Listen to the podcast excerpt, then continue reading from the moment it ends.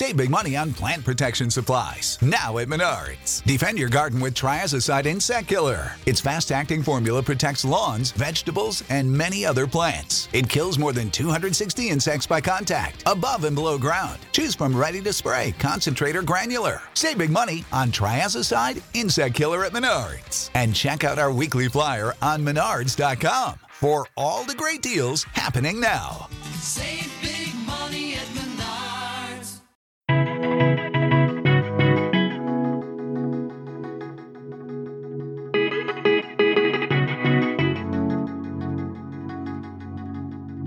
Hello and welcome to the Miles to Memories podcast. I'm Shawn Coomer, your host, with a very special show for you. Today I am joined by John Ryan, teenage travel hacker extraordinaire, and uh, perhaps the youngest contributor in all of the Miles and Point space, contributor to MTM as well.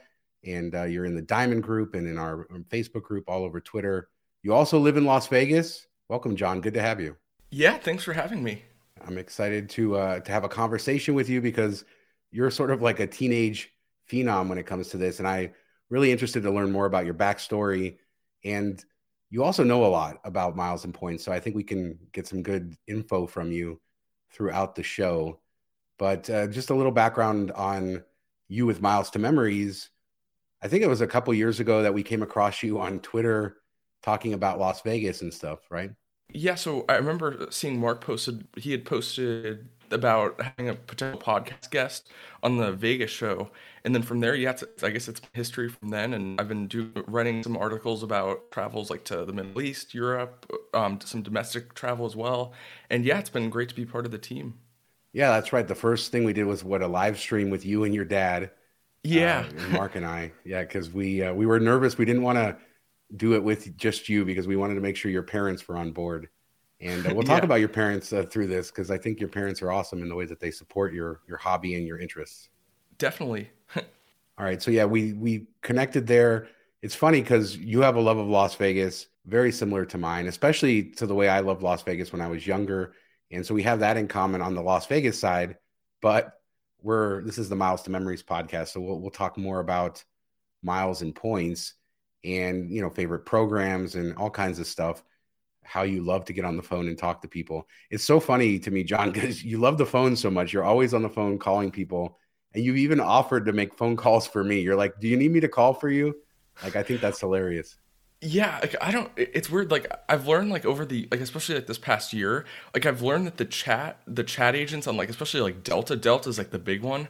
They're the phone agents are so much like more helpful, I guess, like than the chat agents. Like the chat agents, I remember on Delta trying to explain what a they literally didn't know what a schedule change was. I'm like, um, you work for an airline, like, what do you? How do you not know what a schedule change is? Admittedly, and people who listen to the podcast often know that I avoid the phone like the plague, and that sometimes bites me in the butt. So it's good to actually have that skill and to have that like willingness to do it.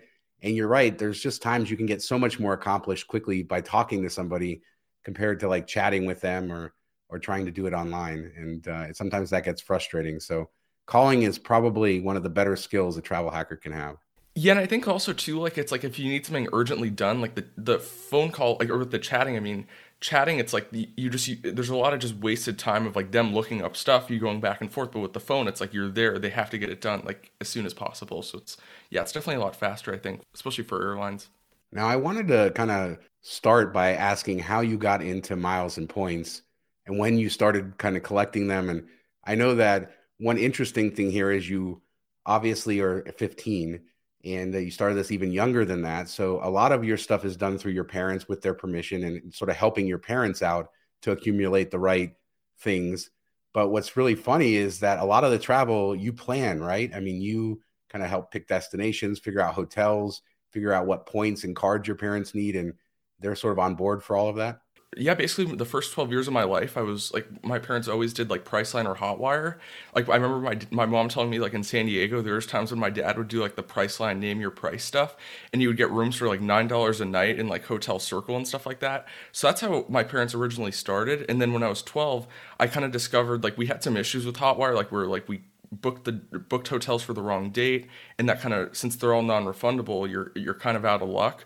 But um, since then, I've started to like get into like Hilton, and that was when I was 12 when I got into that. So I think yeah, ever since then, I've been always like into the loyalty programs. What was the first elite status that you, uh, I guess, acquired for yourself or your parents? The way you experienced that for the first time. If you count Southwest Companion Pass, my dad had that when he, when I was seven. But the first status, I guess that so my dad and I shared the same name, which is really helpful because it means that I can get like for casino statuses, it's basically my dad's name, but also mine, kinda, sorta. the first, yeah, the first like elite status we had was probably Hilton Silver status, which doesn't get you that much, but it's I guess elite status for sure. it's fun though, right? When Yeah. you've never had status, and especially in like hotels. I remember, uh, and I'm doing a. This is going to come out after that, but I'm recording later today a show with my wife, and I, I remember our first trip uh, to Hawaii, and she'd always wanted to go to Hawaii, and you know had enough miles and points to do it. And back then, for the World of Hyatt, or actually before World of Hyatt, the the previous program, you could match to diamond status and you didn't need any qualifications or anything. It was sort of a challenge actually, but they gave you the status during the challenge. So I matched right before we went to Hawaii and we got basically the equivalent of modern globalist benefits. They didn't give you room upgrades to suites back then, but they had a welcome amenity, treated you really well. Even like special leis for for top tier elites at that property, the Hyatt Regency Maui. So it was like we were a million dollars, like you know, walking in, never having status before, and you know, getting treated, or at least never having top tier status before, and getting treated like royalty there. And uh, you know, here I am, what eight years, nine years later, still chasing that Hyatt globalist top tier status. But it is cool that first status, that first kind of realization that you can shortcut some things and get a lot better travel for less, right? Yeah, definitely. And like I feel like like when what I really realized what how good like elite status is was when I left the country for the first time. Like I remember I guess this was last summer, but I remember like in the US you're if you get if you get a suite upgrade as a Hilton Diamond, that's pretty good. Like that's pretty hard to get. But internationally it's like you realize like wow, they really do treat you well compared to um domestically, especially Southeast Asia. yeah, you get treated really, really well all throughout Asia. Even in Europe, I've had really good experiences with Hilton, even Hilton Gold back in the day, getting upgraded to club rooms and, you know, getting uh, much better service, I guess, than you would probably get at a Hilton here. So I think elite status is definitely one of those double edged swords, right? There's a lot of people in the hobby who pursue it who probably shouldn't. You know, they pursue nights. We saw that a lot this year with people doing MGM nights right in Las Vegas to get globalist status because they didn't have enough stays or spending a ton of money on the Hyatt credit card, even though that's not the best return, but they still feel like they they need it. But people do pursue status sometimes maybe when they shouldn't. But there's a lot of ways to like jump ahead in the line in status where you don't have to do much. You know, right now I'm mourning the loss of my frontier status, you know, that I've had for the last two years just from status matching and paying $49. And I've saved thousands of dollars in flights and stuff like that. So finding those ways to get elite status while also limiting the ways that you actually spend your money and your time, you know, chasing it are probably is probably the the sweet spot, I think. Yeah, definitely. And I feel like, like as you mentioned with global status, it's like I remember hearing people that spent like like f- like just the amount of nights was just absurd. Like forty something nights, um, like in different Vegas hotel, like um, of booking at Vegas hotels. It's like if you're spending all that money to get it, do you really need it? Like it might be cheaper for the stays that you use it for to just buy, like to pay for breakfast, pay for the extra points or cash for the upgrade, like that kind of stuff. But that's just me. No, I, I totally agree with you. I think I, I finished the year with 77 Hyatt nights on paper, right? And then I got what five from the credit card and another 11, no, another six through spend. So I got 11 total from the credit card. So I spent over 60 nights in beds. I feel like that's enough, a lot of value that I got out of the status. But there's people, to your point, who are spending 15 nights and then they're getting the rest of the nights through spend on the credit card and through doing like MGM stays that they're not really needing those rooms and stuff. So, yeah, it's definitely an important thing. And as you get into the hobby and you get more obsessed with status, because it gets hard, right? When you have top tier status or you have a good status, when you're traveling without it, you definitely miss it. You feel, you know, it's a little sad, right? Uh huh. Definitely. Like it's yeah. It's so I've al- we've had Hilton Diamond status ever since COVID, and like it's overall like I feel it's hard to say like well when eventually because I'm not sure if we'll pursue it for 2023. So it's like when I think about it, will I miss it or not? Like it's like what I probably won't miss it that much domestically because it's like all you get these days is like a breakfast credit and that's about it. But internationally, it'll be like wow, it will it, it'll be hard to as you said it'll you'll miss it a lot. Yeah, that's why I just uh, upgraded one of my Surpass cards back to the Aspire because I didn't. I spent 30 nights in Hilton's this year, which is the most I've ever spent in Hilton's. Wow. And just because I'm traveling so much and you know semi-nomadic at this point, so I feel like it's worth having the diamond status, but obviously not worth pursuing it to qualify normally. So I just upgraded a Surpass to Aspire right before the end of the year, and that gave me that $250 travel credit or incidental credit for last year, and then I can get it again this year. The hope is it used to be when you upgraded a Surpass to an Aspire that you got the free night as well before the renewal date. So you got it when you upgrade, and then you get another free night when the annual fee comes due.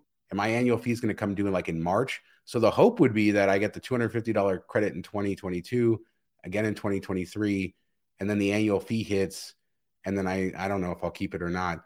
I might just keep it for the year. But the point is that there's still value in that Aspire card. And I'm glad that they have it because I do like, as you said, that Hilton International treatment is pretty good for diamonds. Yeah, and like yeah, my mom has one of those Aspire cards as well. Like yeah, I mean it's just I, I guess there's a couple of those cards out there, but like I feel like like the platinum card I guess is also it's people call it a coupon book, which it kind of is I guess.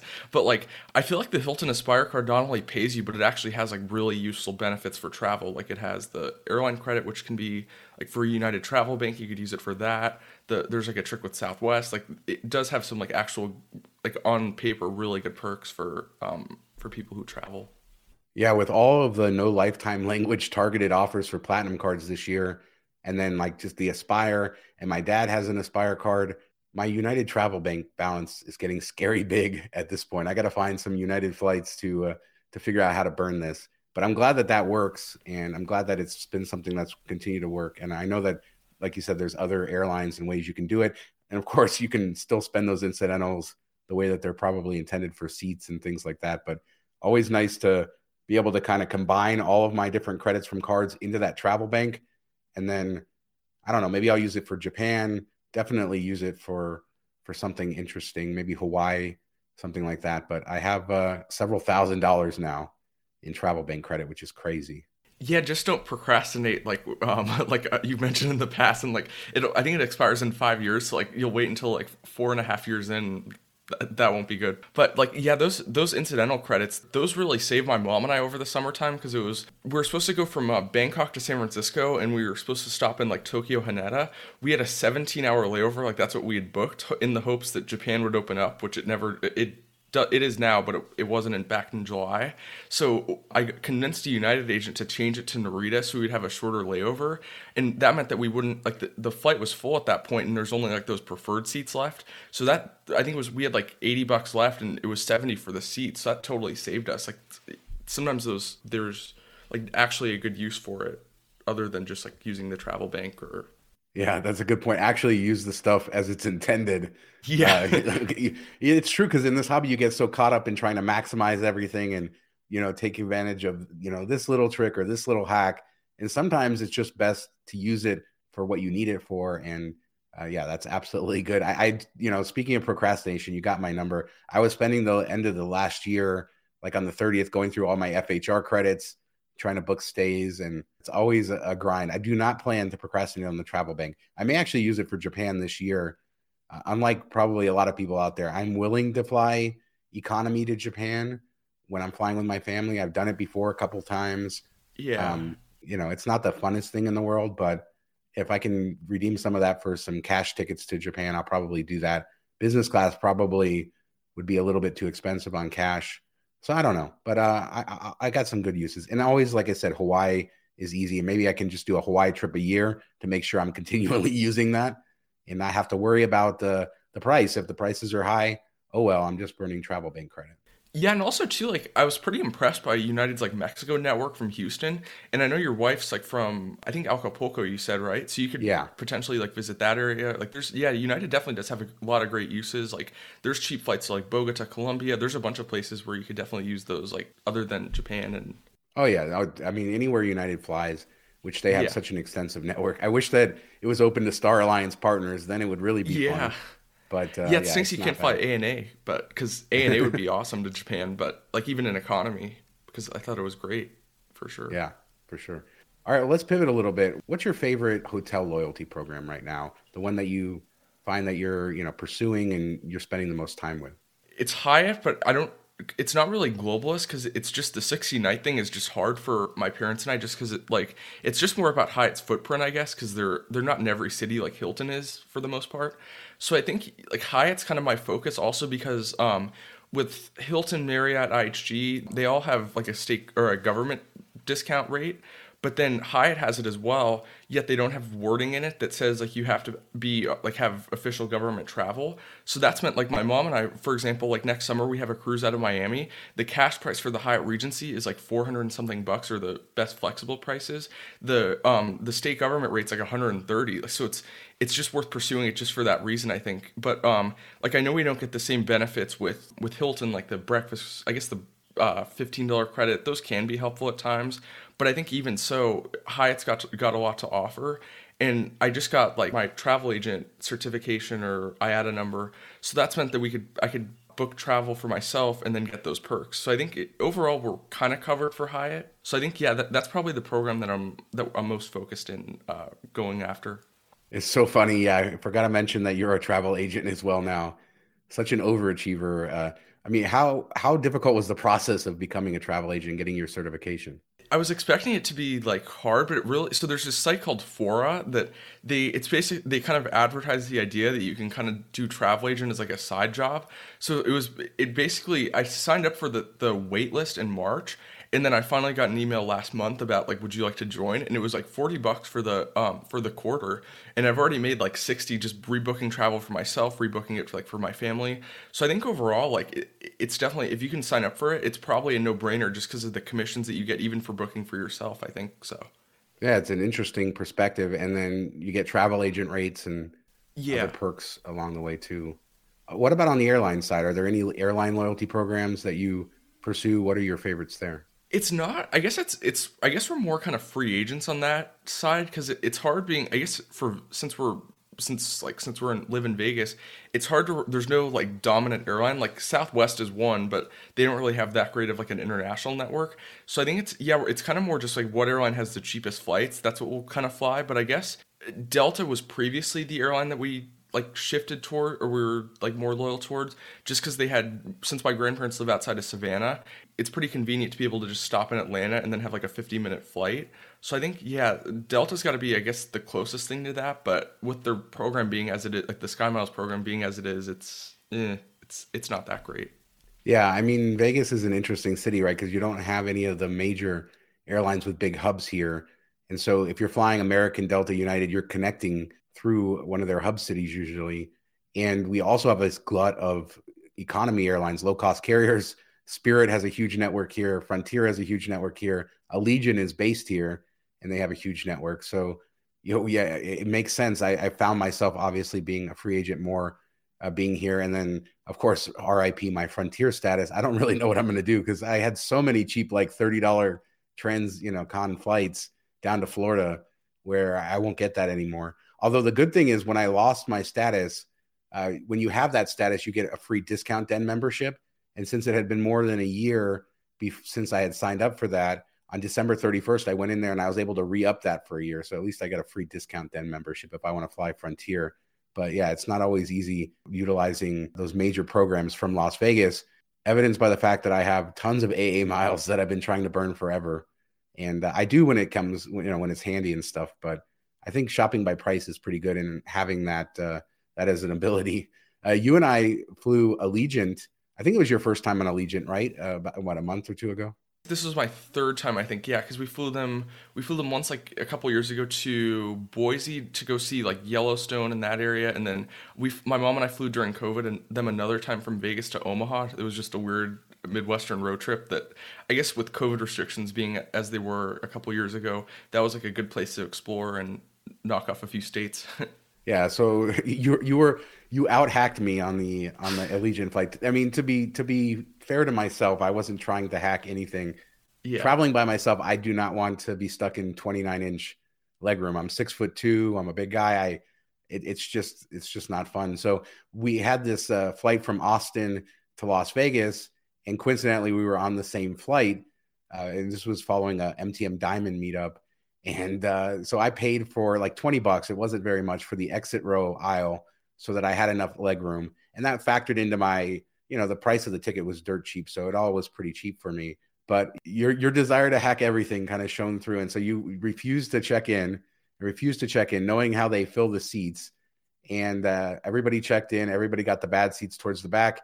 Here you come, check in with you and your dad get the exit row right next to me. Literally the two seats, the middle seat and the window seat next to me. I have no free clue how while that I happened. paid for it. it was crazy. Like, yeah. Out of 180 something seats or whatever, 150 seats, I was like, how did that happen?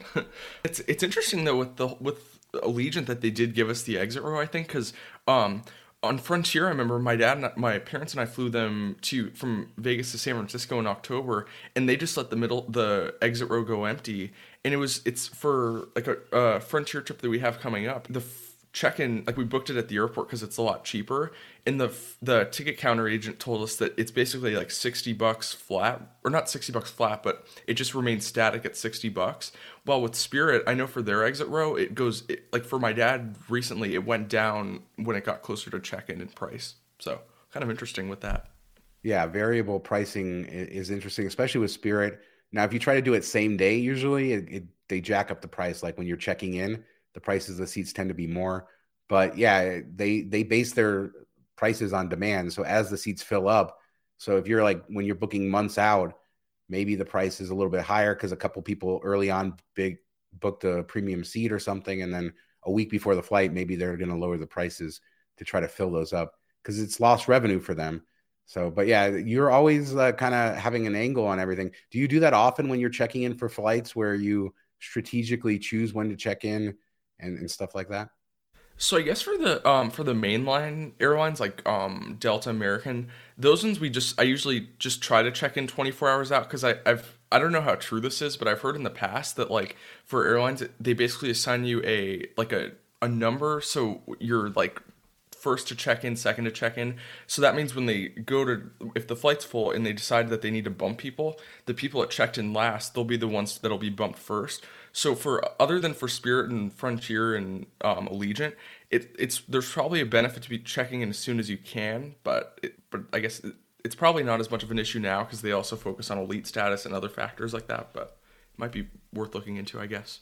Yeah, you don't want to be that person uh, on any of the airlines who's not checked in, who gets put on to standby when they when they fill up the flights, especially if you're traveling during busier times and yeah, don't have that yet. And I think it's a little different too with them because you can usually select seats for free with those airlines, so you can at least choose your kind of position, make sure you get an aisle, and you know it's better to do that ahead of time.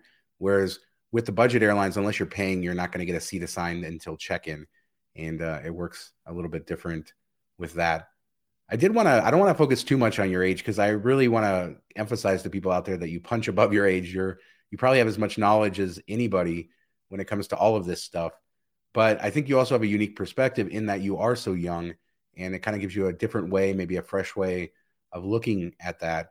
What do you think? You know, you've started traveling a lot more internationally, and you've taken a lot of big trips. What do you think are the benefits of traveling while you're young?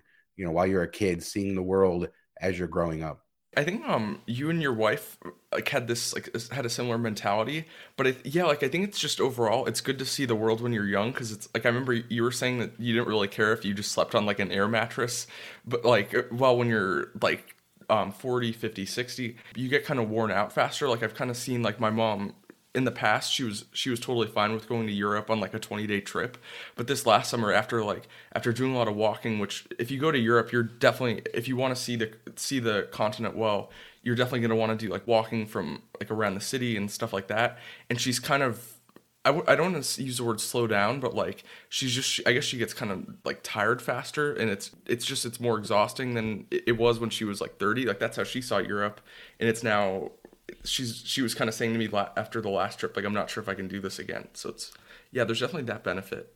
yeah i mean it's it's interesting and this is something i preach all the time i hate the american sort of ideal that I'm going to work hard and then I'm going to travel when I retire. And it's great to travel when you retire. It's great to travel when you're old. It's great to travel at every age.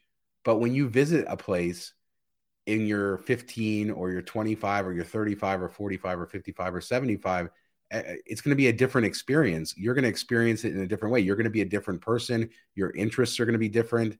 The things that you like to do, your energy levels. And so that's why I think it's really cool to, if it's possible for people to revisit places in different periods of their life and having those like baseline memories. I know my son talks a lot about it and he has really fond memories of traveling places when he was really young, your age, things like that. And he's excited to kind of go back. He's most likely going to be going to Thailand in the next uh, couple weeks. And he's been able to go there when he was seven and then again when he was like 18 and to kind of go back and maybe establish a relationship with that place over time. It's really interesting. And then to your point, when you're young, you can do a lot more. You can get away with a lot more than when you're older. You know, you don't have to pay the price of uh, your your bones aching and, and things like that. And you know, when you're older, you probably should be in a nicer place. But when you're young, it's it's okay. I've noticed that when I was like eight or nine, my mom said to me like, "Where do you want to live?" And like even now, where do you want to live when you're older? And I feel like traveling it kind of helps you understand like where where in the world do you want to live? Like, in do you want to is Cincinnati, Ohio, a good place to live for you, or is it San Diego, California? Like by traveling, I think you get to see the world and see where where you want to end up in your life and where you want to work and all that kind of stuff. So I think yeah, travel definitely has a lot of benefits when you're younger. And then as you said when you when you're retired, you kind of want to settle down, stay in one place, and then when you're younger, that's not as big of an issue. Yeah, absolutely. Does the travel create a divide between you and maybe the kids you go to school with? I know in some cases when my son was your age, he would hide the fact that he had traveled so much because you know either I don't know if he'd get made fun of or it created a division between him and, and his friends who didn't travel nearly as much. But it ultimately it's sort of shaped his view of the world in a much broader way, which I think is really good.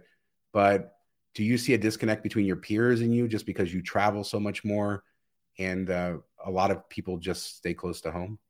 Yeah, like I think overall, like in school, I feel like a lot of kids are like into video games, stuff like that, like sports, and there's nothing wrong with that, I think. And but I think like for me personally, travel is like my number one hobby. So I think people can't. It's hard for people to relate to that. Like people are like cool, and they kind of just shrug it off. But that's like that's the extent of it, and otherwise they don't pay attention to it. I guess. we'll um, we'll make sure to distribute this podcast to uh, your entire high school so they know who you are, give you some street cred for that. They'll, they'll all be booking their future travel once they become adults. They'll call you up as a travel agent, book all their travel for them. So you Yeah, got a built-in audience.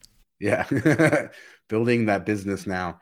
So how does it work with your parents? Let's say, do they determine where you go, or at this point, are you sort of really driving the train as far as finding destinations and putting together a trip?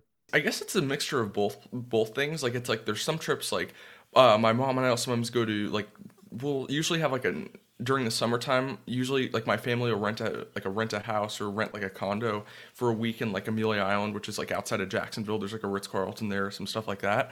So I think like for those trips, it, my parents or my mom will say like since it's usually my uncle who decides.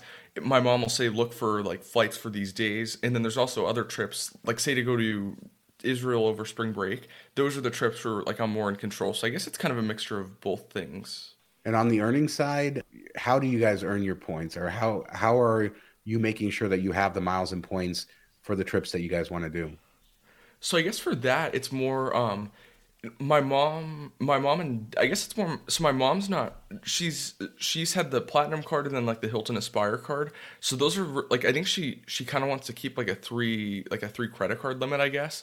So it's uh, so it's more I guess it's more my dad who drives like the earnings since he owns a business. It's it's easier for him to rack up points and stuff like that. So he, yeah, I think overall it's more my dad that earns the points, but I guess I've also like just through stays and stuff like that that's helped out a lot with points like staying at Hiltons and Hyatts and that kind of stuff. Are you waiting for your 18th birthday? Are you excited for that, where you can get your own credit cards and really like drive the ship on your own earnings? And are you going to have a three card limit, or are you going to be one of those people with like 60 cards? It's a good question. Like I'm not really sure yet, but I think yeah, I'll probably be on the more on the 60 card spectrum. Like all the good travel hackers. I don't know if I have 60, but I have more than I can count. So let- let's just put it that way. So I guess that's that's the good uh, measure of, of what you're doing. When you're searching for trips, what tools are you using? Or do you just go to the individual programs? Are you using any of the search aggregators? How has that evolved for you over the years? And what are you doing right now with that? Like I guess usually my starting tool is going to be Google Flights, just because I like my favorite way of searching that stuff is like I think you can do up to like five airports for the origin. So you could do like Las Vegas, L.A., San Francisco, um, San Diego, San Jose, places like that, and then you just can do it to like a region. So you could just do like those places to Europe, and then you could do like flexible for six months, for a weekend trip, for a week trip, a two week trip, and then you can also pick specific months you want to go. So I think yeah, overall Google Flights is definitely my favorite tool for finding places to go. And then also I've like I did like the point.me like dollar a month trial and I like that that tool is great too. It's just it's definitely a bit slow, but it's it's helpful cuz otherwise there's not really any great alternative other than like searching each individual airline site. I agree with you 100%. Google Flights is a godsend and it's the first place I go when searching things to get an idea of prices. Because you know it's good to have miles and points, but there's sometimes that the miles and points cost is prohibitive compared to the cash cost, where it's just cheap to do it. It's one of the reasons I've taken so many Frontier flights, right? Uh, because you know I can fly to Orlando for thirty dollars. I'm not going to go redeem like thirteen thousand, you know, miles or twelve thousand, whatever it's going to be, or twenty thousand. Heck, sometimes with the way these variable awards are now to fly across the country, it's crazy. Yeah, like for an upcoming uh, diamond meetup, there's the Sky Miles cost was I think it was like sixty thousand miles each. I'm like, that's just insane. Like, um, it was across the country, but I'm like, we're not paying that. And in the end, I think we got um, we booked it yesterday for like 130 bucks round trip on Frontier. Like it was Frontier can be a lifesaver in some of those cases. Yeah, absolutely. I was sad I wasn't able to book for like our Memphis meetup with Frontier before my status expired because I don't know where I'll be going from. I should have probably booked the speculative one from Las Vegas, but I didn't. I did book a couple other ones because uh, the good thing about the Frontier status is you get the works bundle included when you book. So I get all the perks when I'm booking. So even though I don't have the status when I fly, I'll still already have the seats and the free bags and all of that. So I did lock in a, a few of those, but yeah, it's uh it's interesting uh, with that. All right, so you're young, and so I think younger people now use social media in a vastly different way than older people, right? I mean, most older people and a lot of people in this hobby are on Facebook, and that's a big part of this hobby, a big part of the communities, Facebook groups like ours, premium Facebook and Slack groups like our Diamond Lounge, which is just really amazing. But there's a whole kind of ecosystem of travel hackers, miles and points people on other social media platforms like TikTok and Instagram. Do you follow that whole world or are you kind of stuck with us old people? I guess I'm more stuck with like the old people side. I think that's the whole like TikTok and Instagram thing. That's one of the issues with the travel industry today. Like, there's I, I've seen like I haven't I've heard of videos I guess more than anything of people talking about like platinum cards and how they get you into Centurion lounges and stuff like that. And I think that's the issue with with a lot of those like priority pass Centurion lounges is it's like it used to be like a great place to escape like the hustle and bustle of the airport, and now it's just become like an all you can eat buffet, all you can drink kind of place. And I think that's kind of caused a, a overall like decline in the travel environment. There's not as good behavior, stuff like that. It's a good point. I mean, the virality of stuff has really changed with the emergence of TikTok and Instagram sort of following suit with this short form video, and people will share things. And I, I think a whole other generation is kind of being opened up to things like, to your point, airport lounges and other things that only a, maybe a select group from previous generations would have ever even discovered or knew existed. And you saw that at a time where like American Express also pivoted who they target, right? They went from really uh, targeting affluent people to trying to get more everyday people. And they've been successful with that with their platinum product.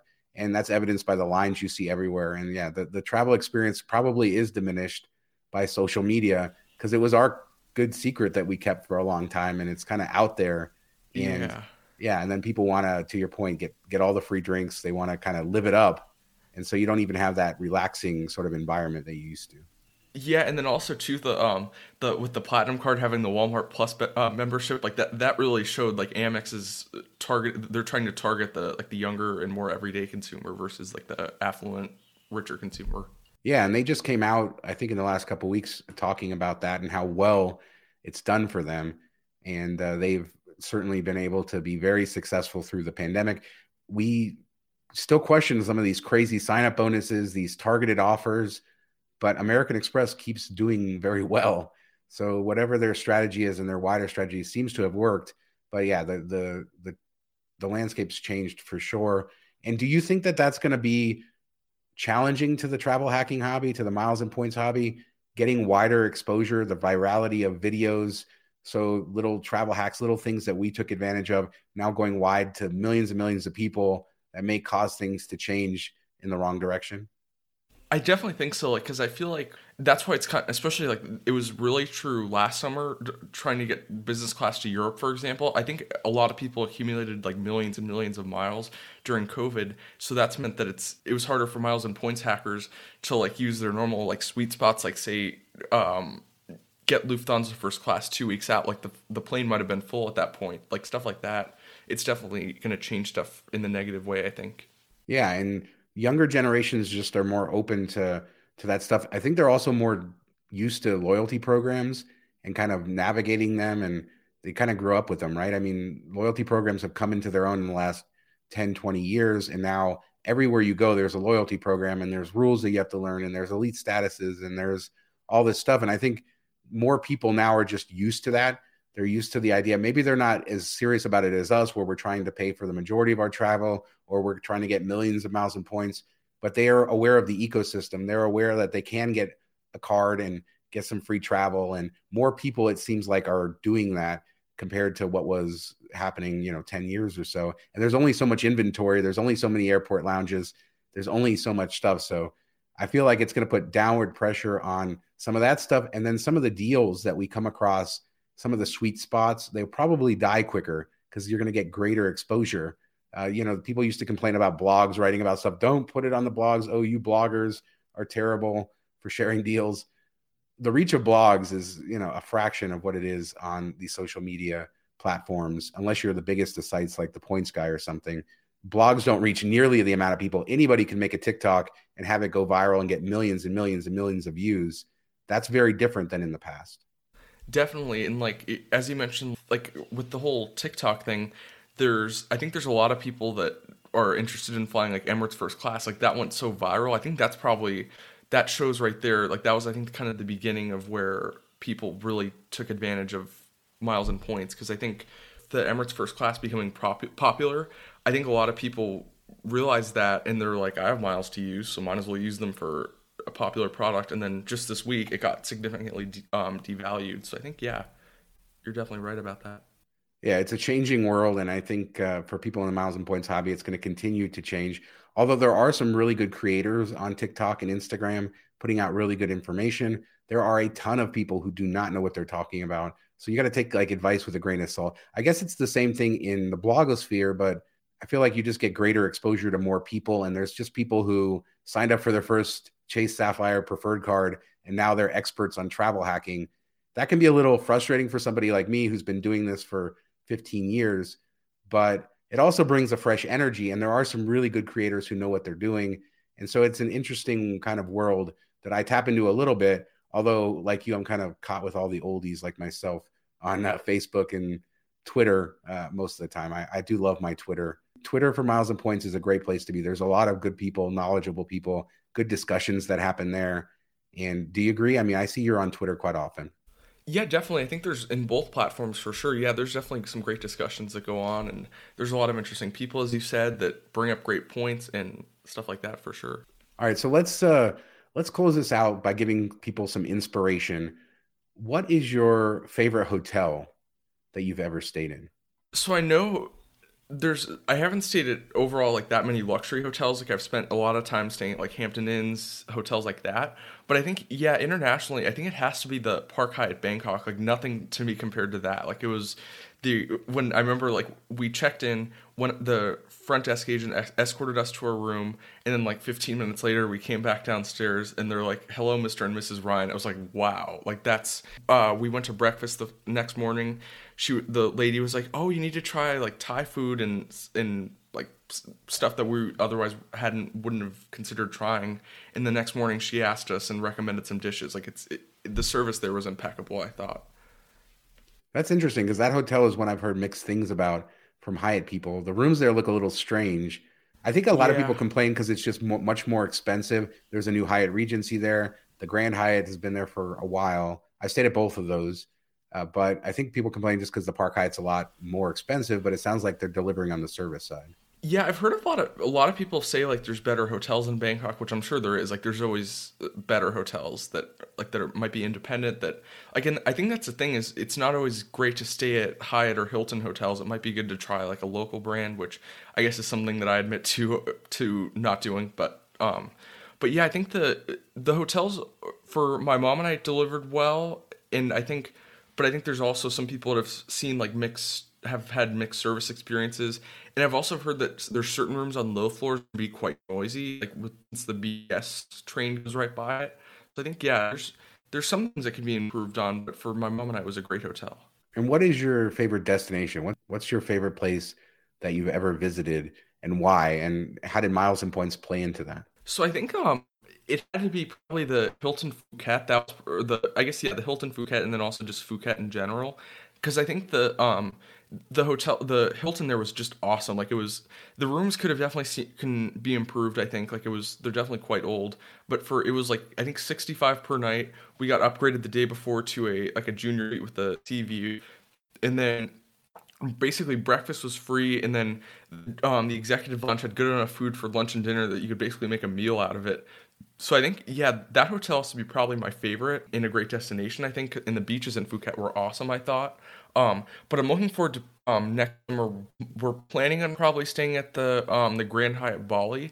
And for that hotel bali's full of great hyatt sweet spots i think like for for a, a standard suite that's I think 1500 1700 square feet it's only 8000 Hyatt points. Like that's pretty awesome. Where else do you get that like on the sea Yeah, the Bali is an incredible value destination, especially with Hyatt. Uh, a lot of people don't know, but the original Hyatt in Asia was the Bali Hyatt, uh, which I think opened sometime in the 70s. I stayed there about, I don't know, seven or eight years ago on a solo trip that I did, and it was a category one. And I also visited the Grand Hyatt, which was a category two at the time, still is a category two. The Bali Hyatt oh no I think closed. it's a category 1 they both are Oh, the Grand ones. Hyatt is? Oh, wow. yeah Okay, so it went down. Okay, so the so the Grand Hyatt went down to Category One. That's that's crazy. Uh, but back then it was like five thousand points a night. The the Bali Hyatt at the time was very dated, but they had a great club lounge, and the property there with the gardens and the beach is amazing. It closed down for about four years, and then it reopened as the Hyatt Regency Bali, which looks really great. And now they built an Andaz right next to it, and so that's in a different area from where the Grand Hyatt is. But both those areas are cool. And the Grand Hyatt has, like you said, the standard suites there are giant, and I've heard they have a really good club lounge. I back in the time when I stayed at the Bali Hyatt, they ran a free shuttle between them, and so I was able to take the shuttle and spend the entire day. I had free use of the resort property at the Grand Hyatt, swim in the pools, really nice pools and beach there as well. And like, yeah, you can you can stay on Hyatt points in Bali for a long time. And if you have status, then you're talking about club lounge access. The breakfasts were great. I mean, I had such a good time. I, I almost felt guilty being there by myself because I was on a solo trip and I didn't have my wife and family with me. But it, it's a great destination and an interesting one as well. Yeah, like it shows Bali is like a great example of like how valuable Hyatt points can be. Because in comparison, Hil- the Hilton Bali and then the Conrad Bali, they're like sixty thousand points a night. Like that's crazy. and then on the other hand, it's like twelve times less the value for the for the Hyatts, and also too, it's not much more for the standard suite. But then for Hilton, it's probably a million something points based on how their program works. That's great. Yeah, I mean that's a good point. The ability to book suites with points in Hyatt is great, especially when you have very good value properties that are in the lower categories. So now the suites are just not that expensive. And I agree with you. The Grand Hyatt is a very sweet spot in that realm because you get the big suite, you get good club access and and everything else with that. So a great value there. I think uh, my takeaway is that you really like Thailand, which I agree is an incredible travel destination. I don't think it's a big secret, but it's a wonderful Yeah. place to go. yeah like the the people like I, I was amazed at the people like they couldn't be nicer it, they probably there's i guess mexico mexico has some great people as well there's i mean there's plenty of every country has great people but i felt like the thailand the thai people couldn't have been friendlier and i think it might have also had some relation to COVID. I thought because they're like when we were there, they were you could tell like everything was empty. So I think any tourists that they could they could have were like they it meant a lot to them. I I thought so. I think yeah, um, Thai people couldn't be friendlier, and then the value for the dollar in Thailand is also incredible. Like you could get it was I remember it was like at a 7-Eleven for two drinks and two and um two bags of chips it was like two bucks like that's crazy it would be probably eight or nine here so i think yeah for americans thailand represents a great value and also great hospitality and cities and yeah Yeah, and it's a great for travelers of all levels too. From you're talking about the Park Hyatt, and there's I think every major brand, Four Seasons, Ritz Carlton, Mandarin Oriental. There's all these really high end five star hotels there, but you can get a really nice room for 20, 25 bucks at a local place. Maybe not to the the luxury level, but you can get a buy really cheaply. And uh, there's a great sort of network of travelers in Bangkok, a lot of expats and things like that. So you know, it's it's it's interesting in that way. But the food is incredible. The people are incredible. The only bad thing about Thailand is the heat and humidity, in my opinion. it's But, still uh, better than rest of it's vegas i guess during the summer I guess, but yeah you don't you don't buy into the dry heat thing with Vegas. I I guess it's not as you said like yeah Thailand the the heat definitely can be rough. Like I guess to me ever since I went to Dubai Dubai like during the summertime Dubai is just insane. Like there's I don't think anywhere in the world can compare to like the mixture of like 110 degree heat plus 90% humidity. So I think yeah Thailand's definitely better than that. Um but I think yeah I guess if you're near the ocean though too it definitely makes it a lot better. It does, and there's a lot of beautiful areas, and Thailand is is a great place. Hope to get back there actually this year, trying to make it work, uh, because I just God the food, man, Thai food in the U.S. There are a few places that I've had that kind of compare, but most of the Thai food in Vegas just doesn't compare. It's good, have just doesn't taste the same. Siam Yeah, I've Yeah. eaten there. Okay. Or it's it's pretty good, but it's not the Okay. same as getting something on the streets of Bangkok or for two know, bucks some of the- yeah yeah, exactly. Uh-huh. Yeah, the other the other thing about the value is I remember when we went there backpacking the first time in 2008 and you know just reading about, you know, Thailand's so cheap right now. Uh, it's never it's it's not going to stay this way, you know, it's going to boom and then it's going to get more expensive. It has boomed and it's as popular as it's ever been, but the price hasn't really changed. The exchange rate has always stayed favorable and things have stayed relatively cheap there whether it's food or hotels, uh, everything else. So, an incredible destination and I'm excited. This was a great show. I hope to have you back on in future shows so we can, when we're doing more topical stuff, so get your commentary on some of the news and things as we go through it. And, you know, as a reminder to people, you are writing for the site. I know you just submitted a bunch of posts so I got to go through, but Yeah, there'll be a lot of your a lot. travel stuff coming I'm a up. bit behind, mainly because of school. That was my um my. That's the one thing. That's the only thing that can limit me is the is the school part of my life. Well, that's the most important thing, as we all know. Yeah. And, you know, it's uh, it's great that your parents allow you to do all of this while you know obviously keeping you honest on school and making sure you're doing that, but that they allow you to kind of balance it all. Definitely, and I guess I'm fortunate because my like my mom's a like a school counselor, so it's great because we can usually travel during the summertime. Like I know if she just had like a typical nine to five job, it wouldn't really let us. Like we would only get two weeks a year to go somewhere, and it would yeah travel would be a lot more limited. I think. Absolutely. And both your parents are great. I've met both of them. Awesome people. And uh, I'm so glad that they allow you to work with us and be in our ecosystem. And you're a great contributing member in the Diamond Group and in our regular group on Twitter, everything. I thank you for that. What's the best place if people want to reach out to you as far as asking questions? Is it on Twitter at Vegas Teenager? Is there somewhere else if they want to learn about your travel agent stuff as well? Yeah, I guess um as you said, like Twitter's good, and then also too, just if you have any travel agent inquiries that you want me to help out with, feel free to email me at like it's john.ryan at fora.travel. Um, you could definitely reach out to me there, and I'm happy to help with any travel agent related inquiries. And yeah, or on the site you could comment. Yeah, you can comment on any of John's articles as he writes them. A lot of his travel reviews, a lot of other stuff, and hoping to give you a bigger voice here in 2023 as well.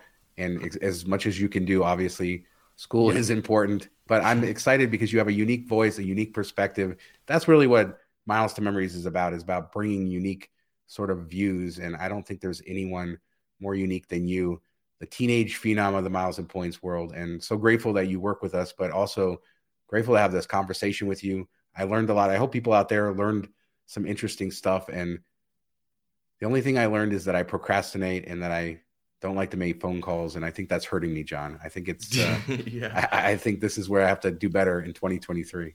Uh-huh. That's your New Year's resolution, I guess. Yeah, every year. And I break it by January 5th, but that's okay. yeah. That's okay. But definitely contact John if you're interested. Read his posts on the site. We have a bunch coming up, and you can interact with him on Twitter and elsewhere. Really appreciate you doing that. As a reminder to everybody out there, you can find this podcast at mtmpodcast.com, including all the links. If you're listening to us on Apple Podcasts, we appreciate five star reviews, written reviews, even better. And all of our stuff, our posts, podcasts, videos are at milestomemories.com. And I'm at Miles to Memories all over social media.